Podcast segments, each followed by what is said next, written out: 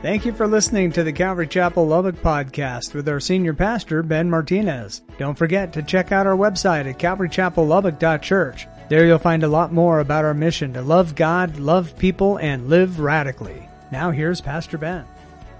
The Word of God, the Bible, declares to you and I, as the Apostle John is writing in 1 John chapter 4, verse 19, it reads like this.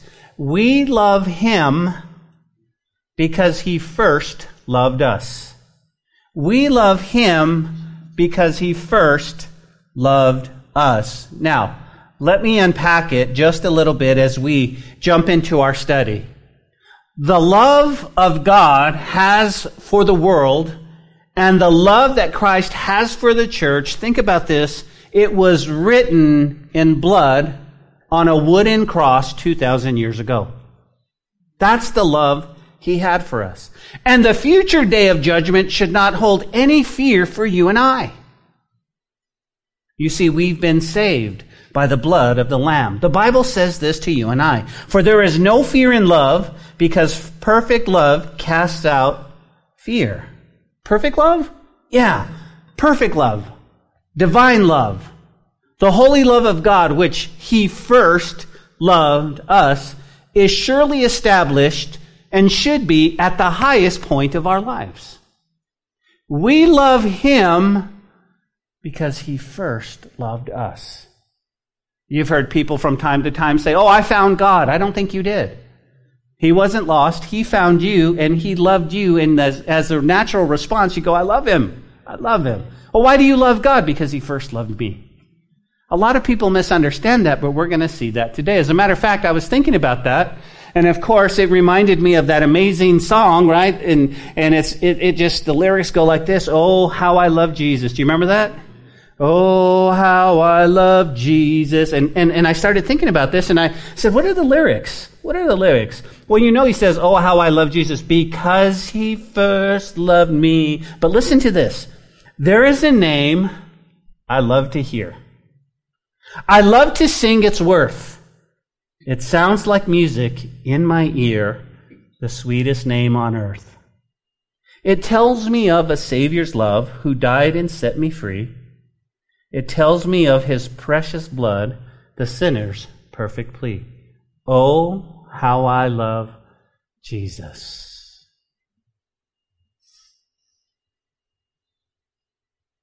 You know, sitting in my office this week studying this and thinking about what we're going to talk about, it, it really hit home. Oh, how I love Jesus. To think about what my Jesus went through for me. And we're not even, he, he's not even on the cross yet. And I find it hard that as believers, we tend to, oh, I know I love Jesus, but, and I'm going to step over that line. So I've entitled today's message, Oh, How I Love Jesus. Why? Uh, today, listen, we discover that our Jesus, who has been beaten, spat on, hit, and now will be crucified, did it because he loves you so much. You see, the world is standing there going, Does anybody care? Does anybody love me? And Jesus put out his arm and says, I do. As they nailed him to a cross. That's what we need to take home today. That's what we need to walk out with. The fact that learning about the crucifixion should help us grow in a deeper walk, in a deeper love for Him. I'll try not to be too graphic, but I want to paint pictures that tugs on your heart and says, "Oh, how I love Jesus. Oh, how I love Jesus. Oh, how I love Jesus because he first loved me." Now, remember where we left off last week. Jesus had went to the final trial before Pilate. You guys remember. There were six trials in all. Six, okay? There were three religious trials and three political trials. Now, the three religious trials, you and I, dis- we discovered they were both immoral and illegal. The way they did that, we would be going, no, no, no, it's wrong, it's fraud, it's false, come on! But then he moved into the political trial. And we saw those very quickly as, as, as, you're reminded. Matthew doesn't spend a whole lot of time, but he gives us the last one. We saw the last one with Jesus and Pilate, but we also switched channels over to Judas. So we were watching Pilate, we were watching this trial, right? And you could hear it, dun dun, law and order, right? Dun dun, and you saw that, but then over, over here where we saw Judas. And what did we learn about Judas, church? Something very, very important. You go, what was that? We learned that, that, that Judas came back to the chief priest and he was remorseful. Remorseful. Well, if you recall and you're taking notes, remorseful is this. Not a sorrow for sin that leads to a change of mind and action. You know what sorrow is or remorseful? It's regret being caught. Regret being caught a remorse that leads to despair. You see, Judas was bummed because he got caught. There was a little bit of conviction, but not enough for him to repent. And God calls us to repent from our sin. That's huge. Well, why didn't Jesus, why didn't Judas repent? Well, remember what we learned. This was so good. We said, what Judas should have done, and you and I are really good at admonishing Judas, aren't we? Hey, Judas, you know, listen, if I was having a cup of coffee with Judas, I say, bro, why didn't you repent? You knew. He goes, yeah, I knew. How did he know? Well, remember, Jesus gave him a wonderful opportunity of repentance. You see, Jesus was still going to go to the cross. Jesus was still going to die for the sins of mankind. But Judas didn't have to be an instrument of that. He had already betrayed him. He said, Oh, I'm so sorry. I need to repent of that. You are King of Kings and Lord. Well, Ben, how did he know he had been walking with Jesus? I'll tell you why. Because you remember, you remember that Judas's heart was so hard that he couldn't repent. He couldn't. You see, the original Greek text reads like this. I have sinned betraying the innocent blood. Not just innocent. I didn't just, he wasn't just innocent, it was the innocent blood. Judas knew. He knew. And he didn't repent. You see, the innocent blood means that Judas knew that Jesus was the Messiah, that he was the one, this is the innocent blood, the innocent blood that would redeem the world, that would redeem you and I, that would reconcile us back to God. That was the innocent blood. You see, Judas didn't go, hey, I just betrayed some teacher. I don't know. He, he did some pretty cool things, but he's just a teacher. It'll be all right. He goes, oh my. You know what he was saying in essence? I betrayed God. I betrayed the God. And that takes a toll on a person. That takes a toll on a person. And yet Judas didn't repent. Oh, he was remorseful. He walked away in despair. He was like, oh, oh. And I have to stop a moment. Remember, we stopped and we thought, hey, do you ever wonder if you ever get to the place where you know, but you can't repent, you ever wonder if there is a heart that has crossed that line? They know, they know, they know. They know the only way to be saved is Jesus, and they won't come back to Him.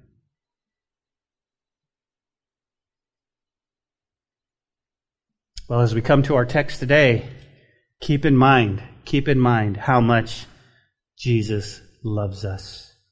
You see, Jesus loved Judas, and even in the midst of betraying him, he said, Friend, what are you here for?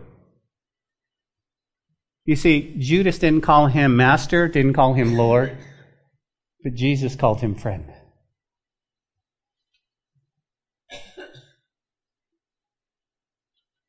Nobody in hell today is going, I didn't know.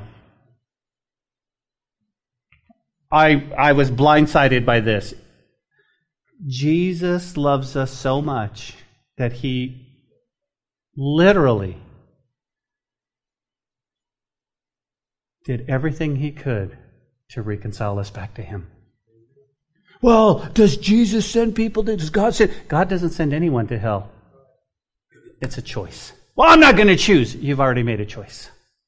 You've already made a choice. Before we jump into our text in verse 26, can I ask you a question? What have you done with the innocent blood of Jesus? Have you put your faith and trust in Him?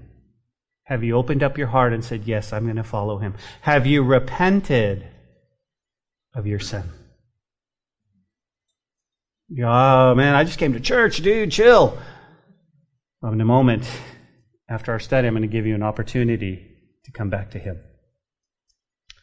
So let's jump into our text, verse 26 as a run and go. Notice verse 26 of Matthew 27 as we jump in. It says, Then he released Barabbas to them, and when he had scourged Jesus, he delivered him to be crucified. See how Matthew writes? Real quick. Just a, just a quick, but we, we want to, there's several things in here we, we consider as we open our hearts this morning. You go, what's that? I want you to note with me, they released a known murderer. He was known as an insurrectionist. You go, Ben, what's an insurrectionist?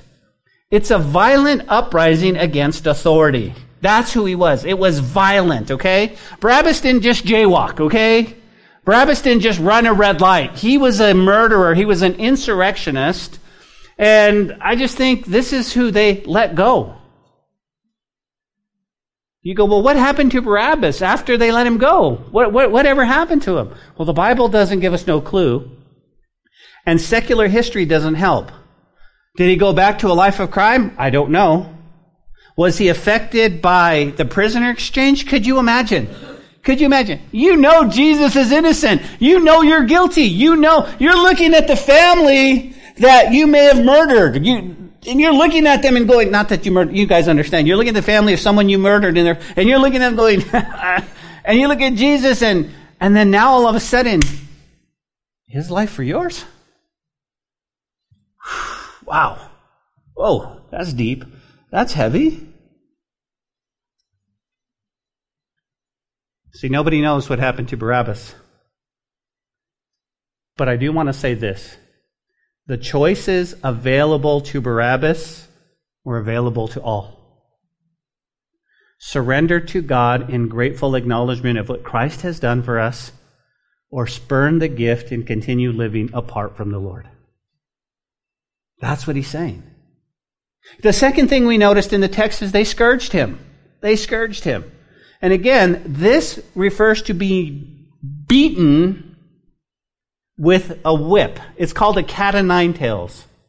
Okay? And a cat of nine tails, there was nine on them, and they often had bits of bone, rock, and um, metal.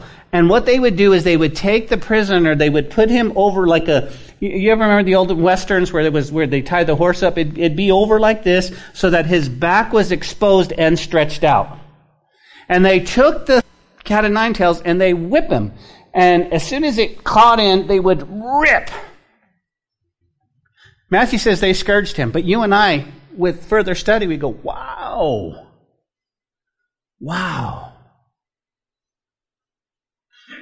They used to give a prisoner 40 lashes. They gave Jesus 39. Now, I'm going to share something a little bit later on on this, but I want you to just kind of keep that in mind. Okay? Let me just say this to you. If you were to look at Jesus back when he was done, it was probably just shredded flesh on his back.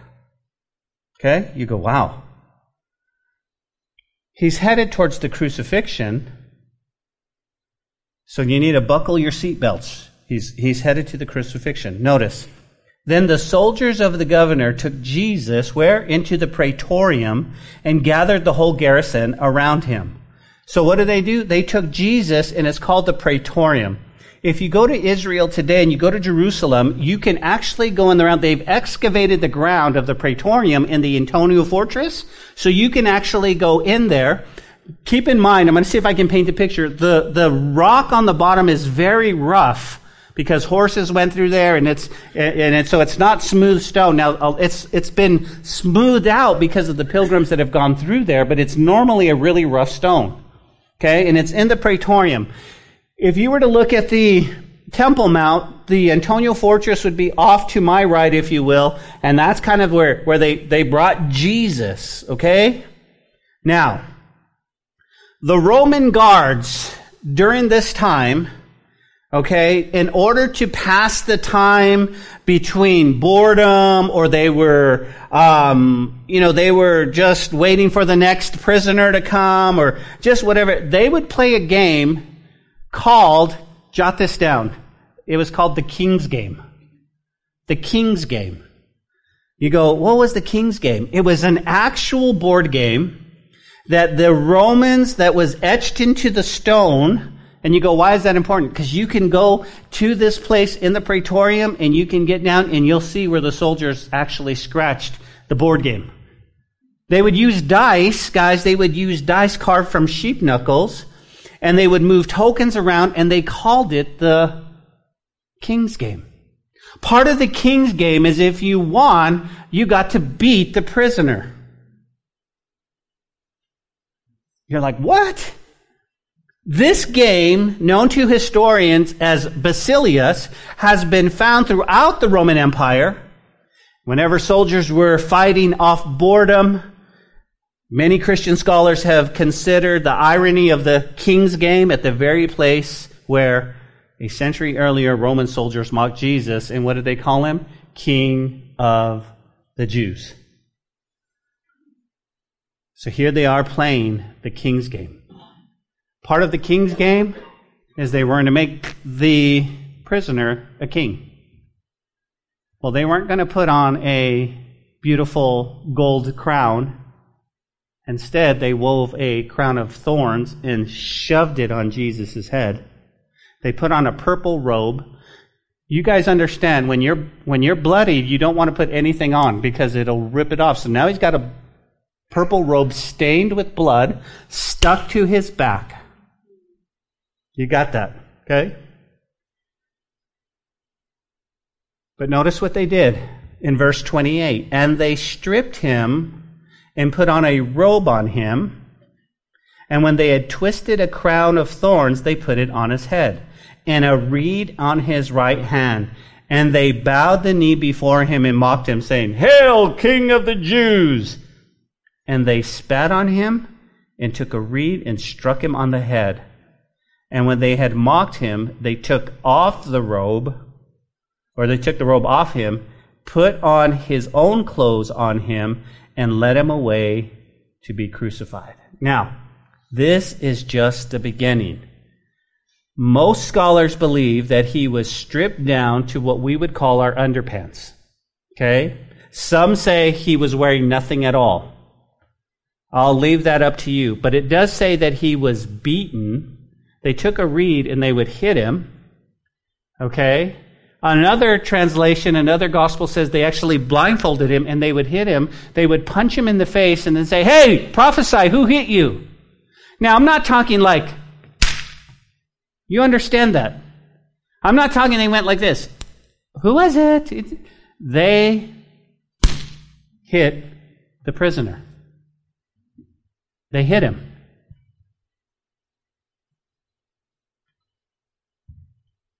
The text doesn't tell us. It says that he scourged him. Not sure. I'm pretty sure this could have been before or right after, but here's what you got. You've got a man. You've got a man who's both man and God. He's been beaten. You know when somebody's beaten, they're bloodied, they're swollen, there's blood. Okay? He his body is going into major oh, I don't even know how you could say it. I mean, think about 39 lashes with the flesh ripped off. 39 lashes. But let me tell you something about scourging. Now, I don't want to be too graphic, but I think it's important because I want your heart to go, oh, how I love Jesus. They'd put you over the pole and they'd, they do that. Your back was spread out and they would hit you one time as hard as they could. The purpose was to, for you to confess. Tell me your crime. Boom! when you confessed, okay, I did it, I did it, they would, the intensity would lessen as they got to 20 and 29 and 30. You understand that, right? Boom! What did you do? Now, once you confessed, they'd hit you hard because they wanted you to give up. Who was with you? Pastor So. Boom! Oh, God! You know, they wanted to, they wanted, right? Mike Shaga! Just, I'll just spill it, man. Before they hit me, it's all y'all! I'll give up people who weren't even there, you know? I have a PDF right here. Take it. Jesus didn't confess anything. So the beatings intensified. It didn't lessen. They hit him harder, trying to get a confession out of him. Can you imagine, with blood everywhere and nothing left on his back at 38, trying to get a confession out of him? Oh, oh, how I love Jesus. Oh, how I love Jesus.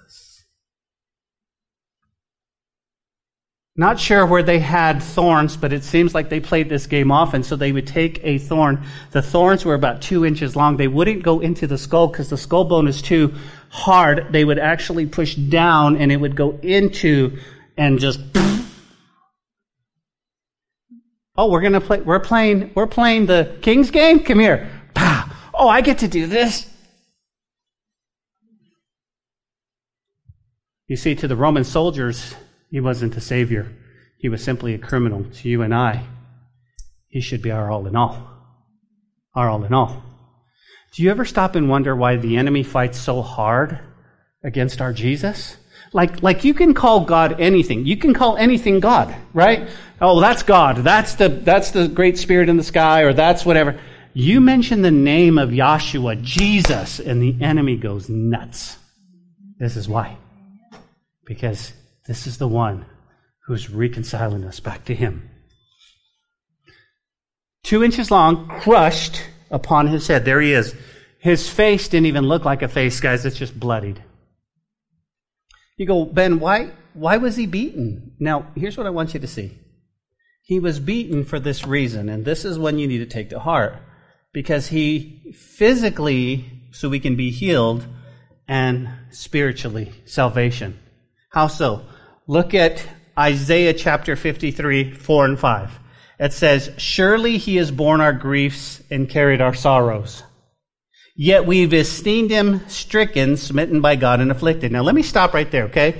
Would you please jot this down? I know it's hard to read on this screen, I'm sorry. But Isaiah 53, 4 and 5. Let me give you a common mistake that people will do. They will look at verse 5 and say, by his stripes we're healed. Oh, that has, that's physical. That's physical. That's not physical. If you do a Hebrew study, if you'll underline, borne our griefs and carried our sorrows, that's physical. That's where we can ask for physical healing. Lord, you carried this. You borne them. We esteemed you stricken, smitten by God, and afflicted. We can pray for healing. I believe it. Then it goes on in verse 5 But he was wounded for our transgression, bruised for our iniquities. The chastisement of our peace was upon him, and by his stripes, that's spiritual. That's where we get saved. We get saved. Right here. Right here. By his stripes. Now, without going real deep, think about wounds and think about bruises. Wounds are outside, and bruises are inside. What's the difference? A transgression is going, Oh, I'm sorry, I trespassed. I didn't know this was a sin. Lord, I'm sorry. I'm sorry. I didn't, I didn't mean to. Okay? When you're walking on someone, hey, there, there, there's, you can't do that. Oh, I'm sorry. Please forgive. I didn't realize this. That's a transgression, a trespass. Everybody got that? He was wounded for those. But he was bruised for our iniquities. You go, what's iniquity? Where you know the line, you know it's sin, and you go, I'm going to do it anyway. I'm going to do it anyway. That's iniquity. You go, Ben, why are you telling us this? Well, think about it, guys. For our transgression, he was wounded on the outside, but you know what? He was bruised. That's an inside thing. Sometimes on the outside, when we make a step, we go, oh, I'm sorry, it was an out, outward thing. But you know what you have to do to do an iniquity? You have to think about it. You have to know it's wrong, and you have to do it anyway. That's a hard issue. Jesus died for our heart issues.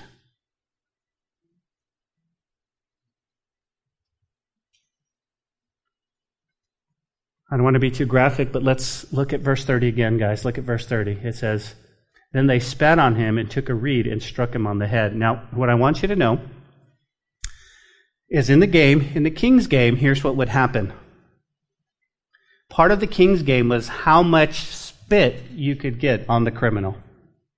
So it wasn't just, you guys understand. I'm not going to be graphic, but it was, I'm going to try to get the largest amount of saliva in my mouth, deep from here, and spit on him. Okay? That was part of the game. That was part of the game. If someone were to spit on you today, that is an instant insult. You can do anything you want to me. We can have words, we can talk, we can slap, we can punch, we can wrestle. Don't spit on me. Don't spit on me. And here, my Jesus. Now, remember, so now you have a bloodied, and now it's full, he's just wet, full of spit. You have a bloodied, spit wet mocked, beaten, swollen, disfigured Jesus. And my Jesus is standing there, not saying anything. And as I thought about this, as I was sitting in my office, I want to, I wonder if Jesus thought the very spit glands that I created in you are being used to mock me the very hands that I created. So you see, I created your fist to hold things, not to punch me. I created your arms and I gave you muscles because I know you would need them to push yourself up and do things. And the very things that I created, you're using to beat me. I created you. You go, Pastor, what's the point? You ready? Oh, how I love Jesus that even before the cross that he would go through all of this. You see, if it was me, I would be confessing before I even got scourged. Oh no no no no! I don't. I, I you see, I didn't do anything wrong. No no. Normally we do. So now Jesus is on his way. We call it the Via Dolorosa. He's on his way to Calvary, to the place of the skull. Look at verse 32. Now, as they came out, they found a man of Cyrene, Simon by name, and they compelled them to bear his cross. Now, if you're an underliner, that's a good verse to underline. You go, Ben, I don't know. Why? Why, why, why? Okay, well, let's unpack it. It's very good. Simon is a Cyrene, and he's mentioned in Matthew, he's mentioned in Mark and Luke. He was the one who carried the cross of Jesus um, to the location of his death. Jesus was so weak. Now, it wasn't a T-shaped cross, guys. It wasn't up here. It was basically um, there was a top which tells us what kind of cross there was because they put an inscription. So he carried the crossbeam. The crossbeam was about hundred pounds. They would tie it to him. Well, Jesus is so weak. He's so beaten. He's Isaiah says we don't even recognize him. You're like going, "Who's that?" And he's carrying the crossbeam, and it's so hard that, that the soldiers go, man, we'll, it will be here all day. He keeps falling every five seconds. Are you kidding? Get up. So, the, so all of a sudden, Simon Cyrene comes out, and say, hey, listen, you're going to take this cross. Now, here's what I want you to see. Cyrene, guys, if you're taking note, is actually located in Libya. Libya. Many have suggested that Simon was a dark skinned African man who had come to Jerusalem during the Passover. Here's what I want you to see. If you were to go from Cyrene to Jerusalem, it was 783 miles. Now, that's about a 10 hour trip by car. doing 65 to 75 miles an hour. How long would it take to walk? If you walked eight hours by yourself, you would get there in 20 days. Okay? 20 days. If you had little ones, you're not walking eight hours. So you, you understand. Here, here he is. Here he is. He's leaving for the Passover a month ahead. I'm going to go through Egypt over to Jerusalem because I'm going to worship the Lord. It's the Passover. Oh. You understand. He's walking for 25 to 30 days. You and I have trouble walking from our desk to the kitchen.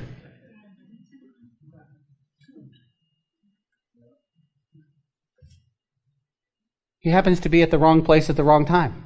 He comes out, they go, Hey, come here. Oh, man, who, me? No, no, no, no, no, no, no, no, no, no. Pick up his cross and help him. Guess what? The moment Simon picked up the cross, he's defiled. He can't celebrate the Passover. He can't celebrate it. He's done. Wait a minute. What? I, I'm disqualified? Take the cross. So everything was wasted. Think about this in your mind, guys. Money? How much money did he spend? He's coming for the Passover. Got to spend. You got to have food. 20 days. Right? There's not a McDonald's. You can't put a little thing and, you know, this is, I mean, money. Lodging, where did he sleep? Did he, I mean, think about this. Travel expenses, the kids. Was this all a waste? Are you kidding me? Are you kidding me? Likely, most likely, he felt the blood of Jesus and even touched the broken body on the day Jesus died. The unique experience led him to faith in Jesus. Do you realize that? Why? Because according to the book of Acts, it says people from Cyrene were among the first Christian believers at the day of Pentecost. Acts chapter 2, verse 10. Perhaps Simon, Alexander, and Rufus were among those who believed. What if he believed? He's a, he's a believer. He's a believer. You go, well, Ben, what's some what's some application? I want you to think of Simon for just a minute and then we'll keep going. Simon gathers his family around, says, Hey guys, we're we're gonna go to the Passover. We're going to have to leave about a month early because I know I have little ones and we have, you know, and if we don't buy a sheep there, we have to take our own sheep and we have to make sure. So we're going to leave a little bit early. Right? It's not Joe Mabry early, right? He gets there half hour. I mean, he has to, they have to leave early. Early, 30 days. It's probably in the line of the Mayberry clan somewhere in there. I'm just saying. So he leaves early. He has to calculate his expenses. It's going to cost me so much money. But I love God. I'm going to go. I'm going to go. He comes in and he's going, okay, so I'm going to pray. I'm going to pray as we're walking in. Oh, I'm going to reconcile with God. This is so sweet. All of a sudden, you see this criminal walking by and it's like, hey, you, come. And all of a sudden he goes, no, no, no, no, no, no, no. If I touch the cross, no, no, no, no. I can't touch blood. I won't be able to participate in it. Get over here. And he does. And he takes it to the place called the skull. And you go, man, how does that apply to me? Listen, the blood that Jesus shed on that day would seem like a total loss to Simon. Everything. Are you kidding me? He took the cross, he throws it down, he says, I'm going home. Now I gotta spend another 20 to 30 days walking back. It's all a waste. Do you understand? No, no, no, no, no. Listen, church, listen, listen. He got saved. And I ask the question to you, what struggles, what hardships, what setbacks, what trials in your life actually led you to Jesus? You see, we look back and go, man, I can't believe my life. But it was actually God using those things, not creating them, using them to where you are today. It's all about perspective. See, you and I would have looked at Simon and said, dude, you got the worst luck, man. If it wasn't for bad luck, you've had no luck at all. But quite the contrary. God goes, no, watch this. He's going to get saved and he's going to be able to tell his kids, guess what? Well, dad, wasn't that a waste? It was not a waste. I met Jesus. More than the Passover, all the hardships we face, kids, are saved. And when you get to heaven, you'll be able to go to Simon here and go, wow, tell us about that. He goes, oh, wow. If I would have known the blood that was on me. I mean, I was, first I was disgusted. I was like, I don't want anybody else's blood on me. I didn't want to do this. I feel defiled was the very thing that saved me. So the question is, even today, what is God trying to do to bring you closer to Him? What what difficulties are you facing that you need to feel the breath of God on your face? That's what he's talking about. You see, church, God is working even today. People are still getting saved. Things that happened in our lives, God can use. Just keep trusting Him. Keep trusting Him. I promise you, that's who God is. Verse 33. And when they had come to the place called Golgotha, that is to say, the place of a skull, they gave him sour wine mingled with gall to drink. But when he tasted it, he would not drink. Then they crucified him, divided his garments, casting lots, that it might be fulfilled, which was spoken by the prophet. They divided my garments among, for my clothing they cast lots. Sitting down, they kept watch over him there. And they put over on his head the accusation written against him. This is Jesus, King of the Jews. Church, if you go to Israel, we are planning a trip. Save your money. If you go to Israel, you can actually go to the place where you see the skull. Now, it's been eroded for 2,000 years, so you, you can still see it. You can see what it looked like back in the 1900s. It looks like a skull. And it's right by a bus station. It's actually, anyway, I won't go there, but it's a, there's a bus station and, and it, and it drives right, and this would have been the main road that people walked up into the Passover, and they would have looked to the right and saw the cross. The cross was only up about two feet off the ground. So it's about two feet right here. So if you're walking, it'd have been right here, and you would have been able to read what he said. And you're wa- this would have been the pathway. And you can go there today and see the place of the skull. You can see it. I've seen it. I'm convinced. I'm looking at it going, mm-hmm, mm-hmm.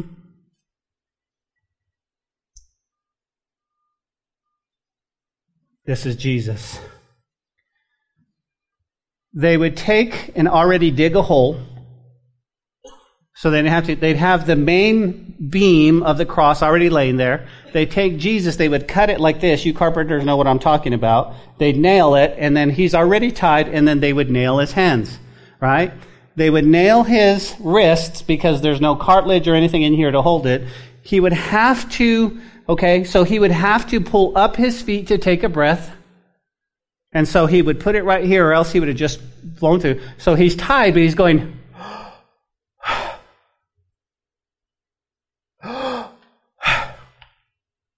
That's why they would break the legs of prisoners, okay? Because then all of a sudden, if he couldn't lift anymore, they would simply die. And they, they would do that. They'd go, oh, we, we gotta, we gotta hurry this up.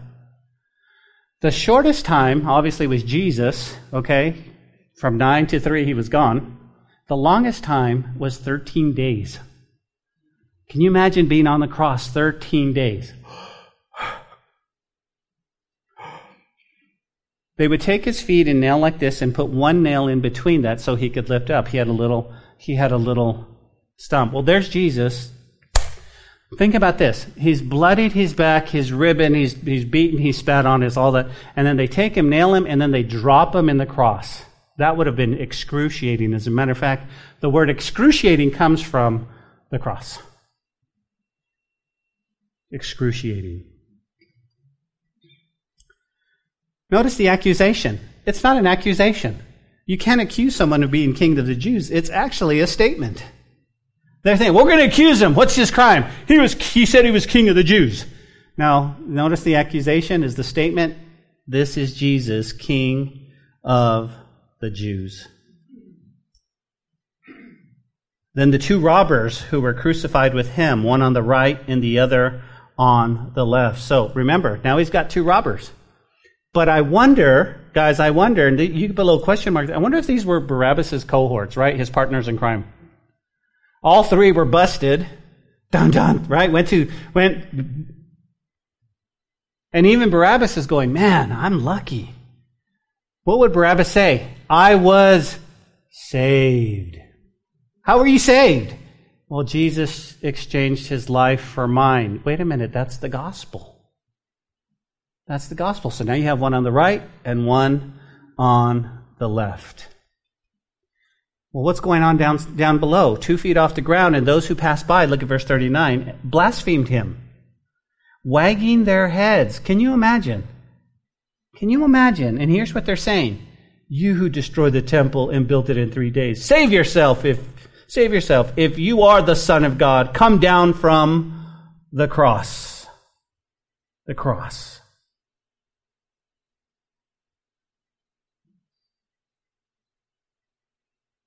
Guys, when I look at those verses, that immediately brings conviction to my heart. And, and you go, why? Because there are times in our lives when we we do the same thing. No, no, no, no, no, no, no. We're not telling if you are God, if you are the Son of God, come down from the cross. We know He's God. But listen, there are times in our life we go, if you're God, do this or do this. If you're really real, do this and do this. Or we'll say something like, if you really loved me, I went to went through that.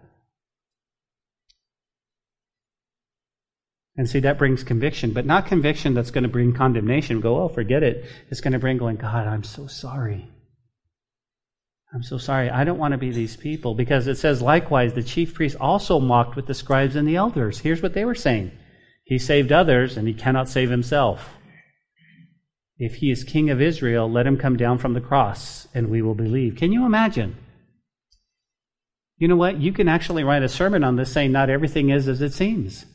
They're seeing the outward. Well, if you're really God, come down from the cross. See, I knew you wouldn't. And he was, had a bigger plan. He had a bigger plan. He trusted in God. Let him deliver now if, if he will have him. For he said, I am the son of God. Notice verse 44. Even the robbers who were crucified with him reviled him with the same thing. Now this is before the one got saved. So, early morning, he's hanging. These guys are like, yeah, if you're, if you're God, get us down. Come on, if you, you claim to be the son of, and they're mocking him as well. And they're mocking him as well.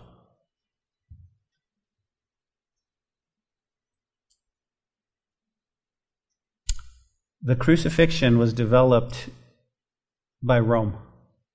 And they were usually performed every year at the same locations, which is very accessible to the public.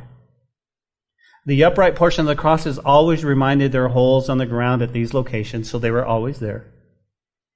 Most of the victims would not be able, physically able of carrying the entire cross. That's why Simon was there. Another reason the Romans wanted an upright cross was to remain visible at all times. And what they would do is it would remind people if you mess with Rome, this is what you get. This is what you get. These are the consequences of wrongdoing.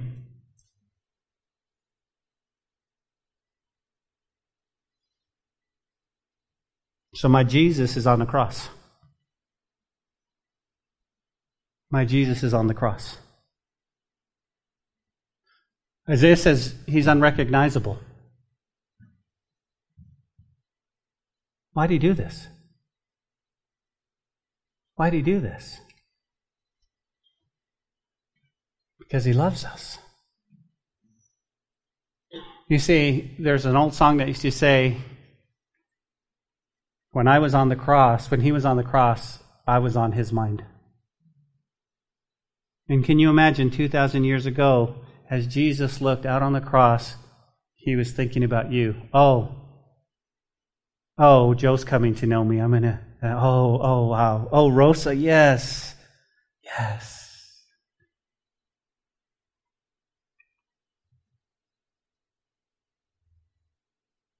In Hebrews, the Bible says, For the joy of cross set before me, he endured the cross for the joy. What joy? There's no joy. Did I paint any joy here? You're the joy. You're the joy. You're the joy. I, I just, I just think, wow.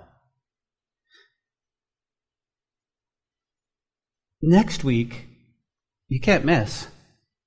Next week, we're going to see the day that God died. He's literally going to die on the cross for our sins.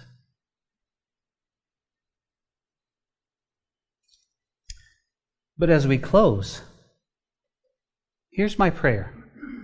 My prayer is that I painted enough of a picture where you go, wow, Ben. Wow. And I pray that I painted it that you would see Jesus, what he did even before he died. Listen, it, it can't be, whoa, well, you know what? Jesus died on the cross for me. That's why I'm saying. You see, we, we, we need to take sin seriously and repent.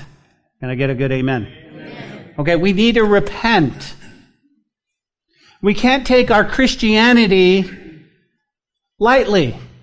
Oh, I'm, yeah, I'm a, I'm, praise God, I'm a Christian. Born in Texas. I'm a, Texas, yeah, Texas. I'm a Christian. I'm Lubbock. We, we can't do that. Christianity is much more. You look at Jesus, you go, wow, for me. And it makes us humble. And it brings the love of God into our lives.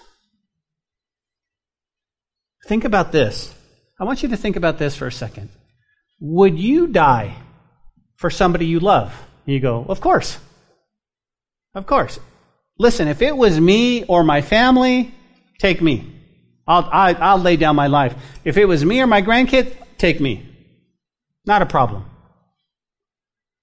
Well, Ben, what about what about all the criminals and the hardened and all the all the people who did who, who, were hoodlums last night and all the people who drank and smoked and got in trouble and and did all? Would you die for them?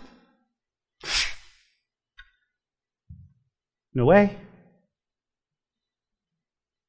I don't even like them much. No, you know what I'm saying. You would not, you would not do that. You wouldn't. Listen to what Paul writes in Romans.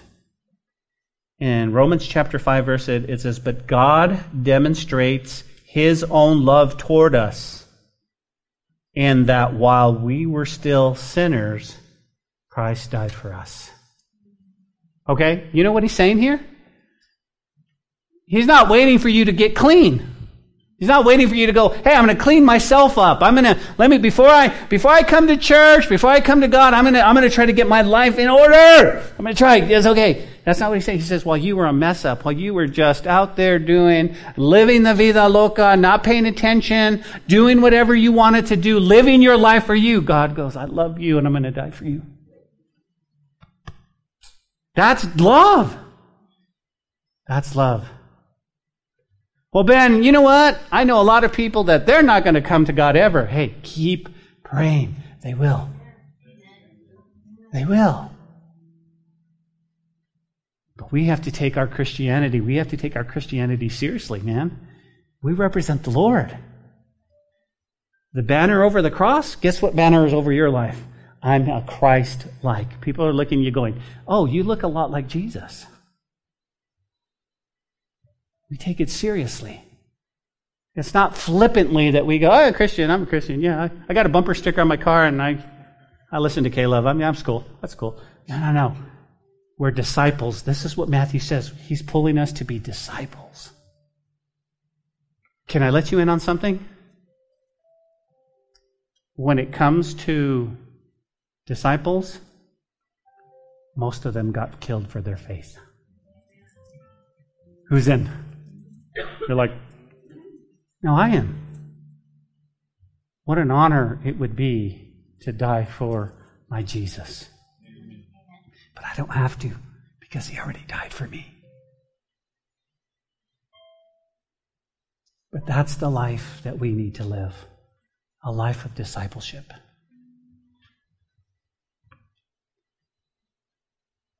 There's a name I love to hear. I love to sing its worth. It sounds like music to my ear, the sweetest name on earth. It tell me it tells me of a Savior's love who died and set me free. It tells me of his precious blood, the sinner's perfect plea. Oh, how I love Jesus. Come on. Oh, Oh, how I love Jesus. Oh, how I love Jesus because he first loved me. One more time. Oh, how I love Jesus.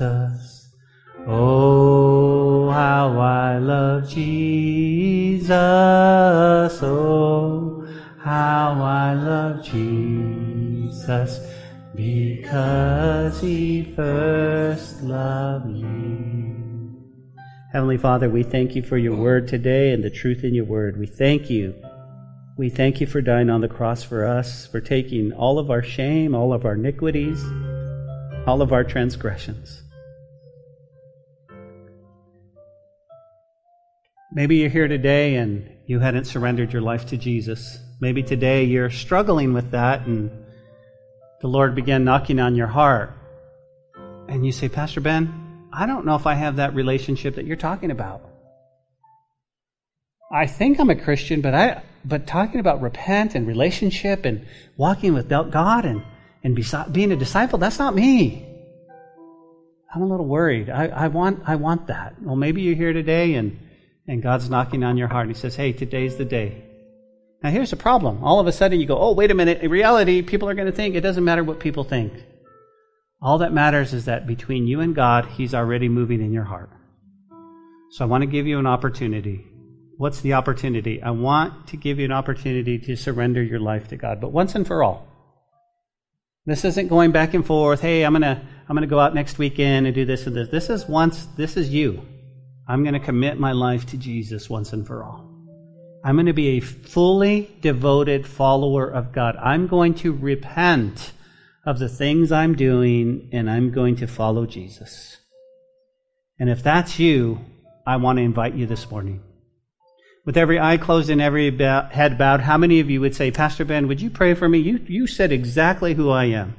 I want to repent from my sins. I'm ready to give my life to God. God bless you over here to my to my left. Anyone else? Just lift up your hand. It's between you and the Lord. Anyone else? Just giving opportunity. I'm ready to, to surrender. I repent. I'm giving my life to God. Just want to give you anyone else. Listen to what God is saying to your heart right now. He's saying, I died for you.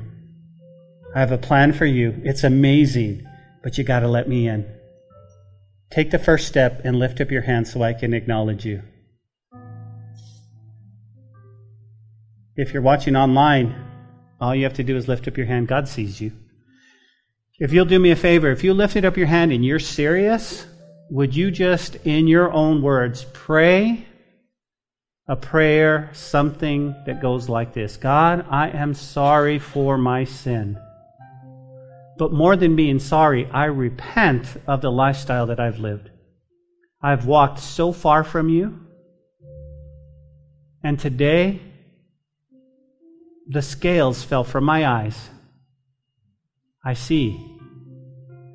I see. I need you. Lord, I can't do this life on my own. I can't. I need you, Jesus. So I'm asking you, come into my heart, be my Lord, be my Savior, be my God, be my friend. I'm going to follow you from today for forever. I'm going to be a born again, fully devoted follower of God. In Jesus' name. Amen. Amen. Amen. Amen. Hey, I'm gonna let I'm gonna let Talia close us out after this song. But if you are a if you are a guest, we have a gift for you. Elizabeth is going to be at the info counter. It's just right outside the door. If you'll come say hi to her, she'll talk to you. She'll give you a gift, and uh, please don't run off. Please don't run off. Want to remind you tonight. Tonight we have our prayer meeting at five to six. Please come. Be here at five. We'll pray. We'll pray for your families and we'll pray for all those. We're going to see what God is going to do in 23. It's going to be amazing. It's going to be amazing. You agree? Amen. God bless you guys. Talia's going to close us out after this song. Love you. We hope you enjoyed today's message. We'd love to hear from you and see you in person at the church. You can find our contact information, location, and even give a donation at calvarychapellubbock.church. We'll see you next time on the podcast. Until then, may God bless you and your family.